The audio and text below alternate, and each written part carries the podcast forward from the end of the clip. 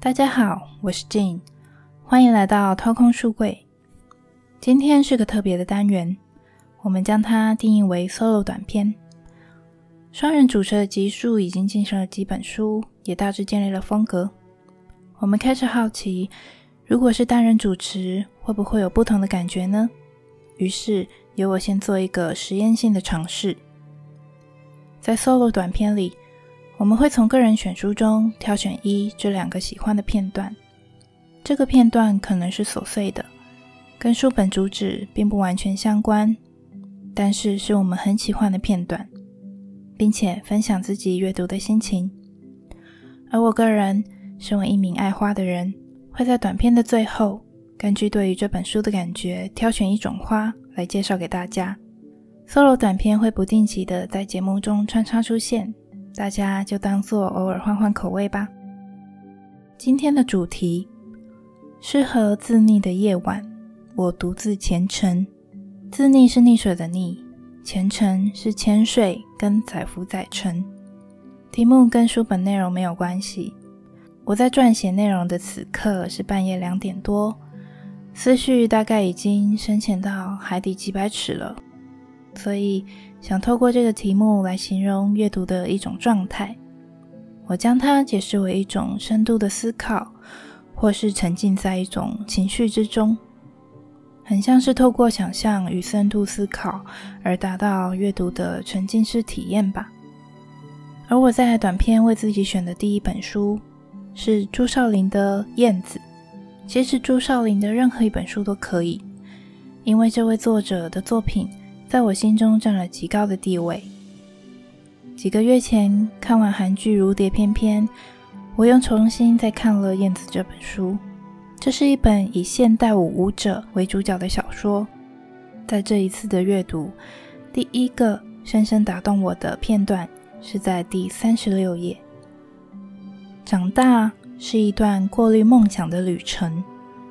我回想到了十三岁的气概激昂，那些幻想，那些狂想。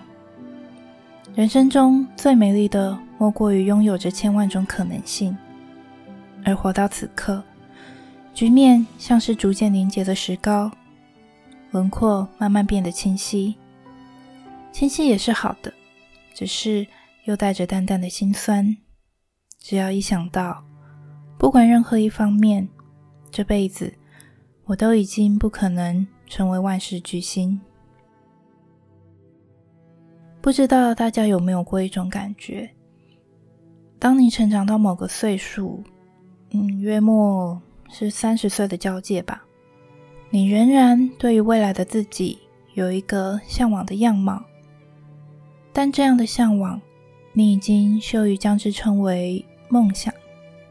这么多年来，其实已经清楚自己有多平凡。你知道自己不是最有天赋的人，而且已经不年轻，似乎已经失去时间的筹码。你没有不顾一切向前冲的勇气，但又不甘于放弃。这样的自己卡在一个不上不下的区间，一一的将生命的各种可能性抹去。你不知道有没有那么一天可以接近那个向往的样貌，你只知道这样的自己似乎永远不可能成为万事巨星。这种感觉不会随时存在。而是会在你不经意的时刻，尤其是在半夜时分，它像一只小小的蠕虫，钻进你的思绪中。这一次的阅读会对这段文字这么有感觉，大概是年纪的关系吧。第一次读朱少林的书是高中的时候，阅读《伤心咖啡店之歌》，不管是燕子还是《伤心咖啡店之歌》。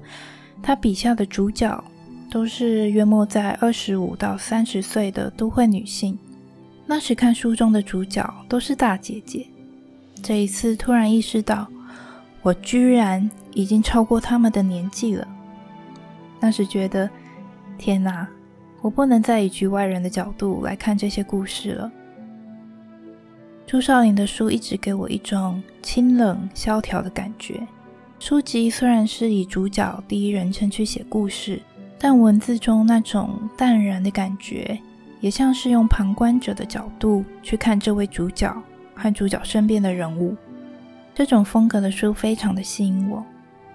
如果试着用一种情境去描述整个阅读历程，这很像是我独自一个人在夜晚骑车。季节已经入秋，像最近的天气一样，夜晚的冷风刺骨。我身上只套着不够保暖的外套，那种在夜晚奔驰、身体沁凉的感觉，有一种属于寂寞的快感。不知道这样形容会不会让人更混淆，但这种感觉很诗意，所以也想以一种诗意的画面去呈现。这位风格清冷的作家，在描写对于自由的渴望的时候，却是最热情的。我可以感受到他倾尽一切的力气，用文字去描述他有多么的渴望自由。在燕子的第八十二页。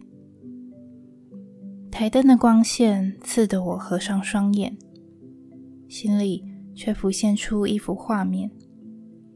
我回想起来，曾经在坟山的半山腰，亲眼看见一对翠绿色的翼鸟翩翩起舞，比露丝还大的不知名的鸟。它们长如柔丝的绿色尾翼，随着舞姿在空中画成缎带一样的曲线。它们是不是就叫青鸟？那对翠绿色的翼鸟就在头顶不远处盘旋，像是进行某种仪式般地翻飞缩回。当时我看呆了，心里只是想着：珍惜的双飞的鸟，飞得远一点吧，飞进深山里吧，不要让人发现你们。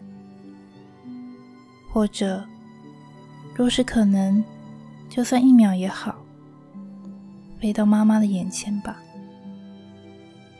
看完这段文字，我思考的是：青鸟是自由的象征，但青鸟要能真正的自由，是不是就得隐藏山林，一辈子不被人发现？如果要展现自由的太显眼，那被万众瞩目。被众人讨论着的时候，是不是就被剥夺了自由？当然，自不自由取决一个人的心态。可是，真正能不在意他人眼光的随心所欲，应该是很困难的吧？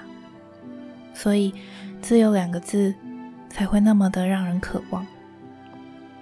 最后，这本书让我联想到的花是黑海域，黑色的海域。为什么呢？比起文字，其实视觉才是我第一直觉的感官。如果你去查《燕子》这本书的封面，它最初的版本的封面是黑紫色的，一种神秘又迷幻的色调。黑海域并不完全是黑色的，其实它算是深紫色，深到发黑的紫色，跟这本书的封面一样，而且。海域的花茎很软，像是舞者将身体弯出优美的线条。花的部分是漏斗状的，我觉得很像舞者的裙子。而中间的花蕊，就像舞者抬脚时从裙子中露出的腿。如果是很多只黑海鱼竖在一起，就是一场现代舞舞马的画面。那么这集 solo 短片就到这边喽，是不是很不一样呢？如果你喜欢这样的风格尝试以及这次的内容，欢迎到 Apple Podcast 留下五颗星和评论，也可以在 FB 及 IG 的文章下留言及私讯，搜寻“掏空书柜”，或是在节目资讯栏点选连结就可以找到我们。谢谢今天的聆听，《掏空书柜》The Bookcase Show，我们下次见，拜拜。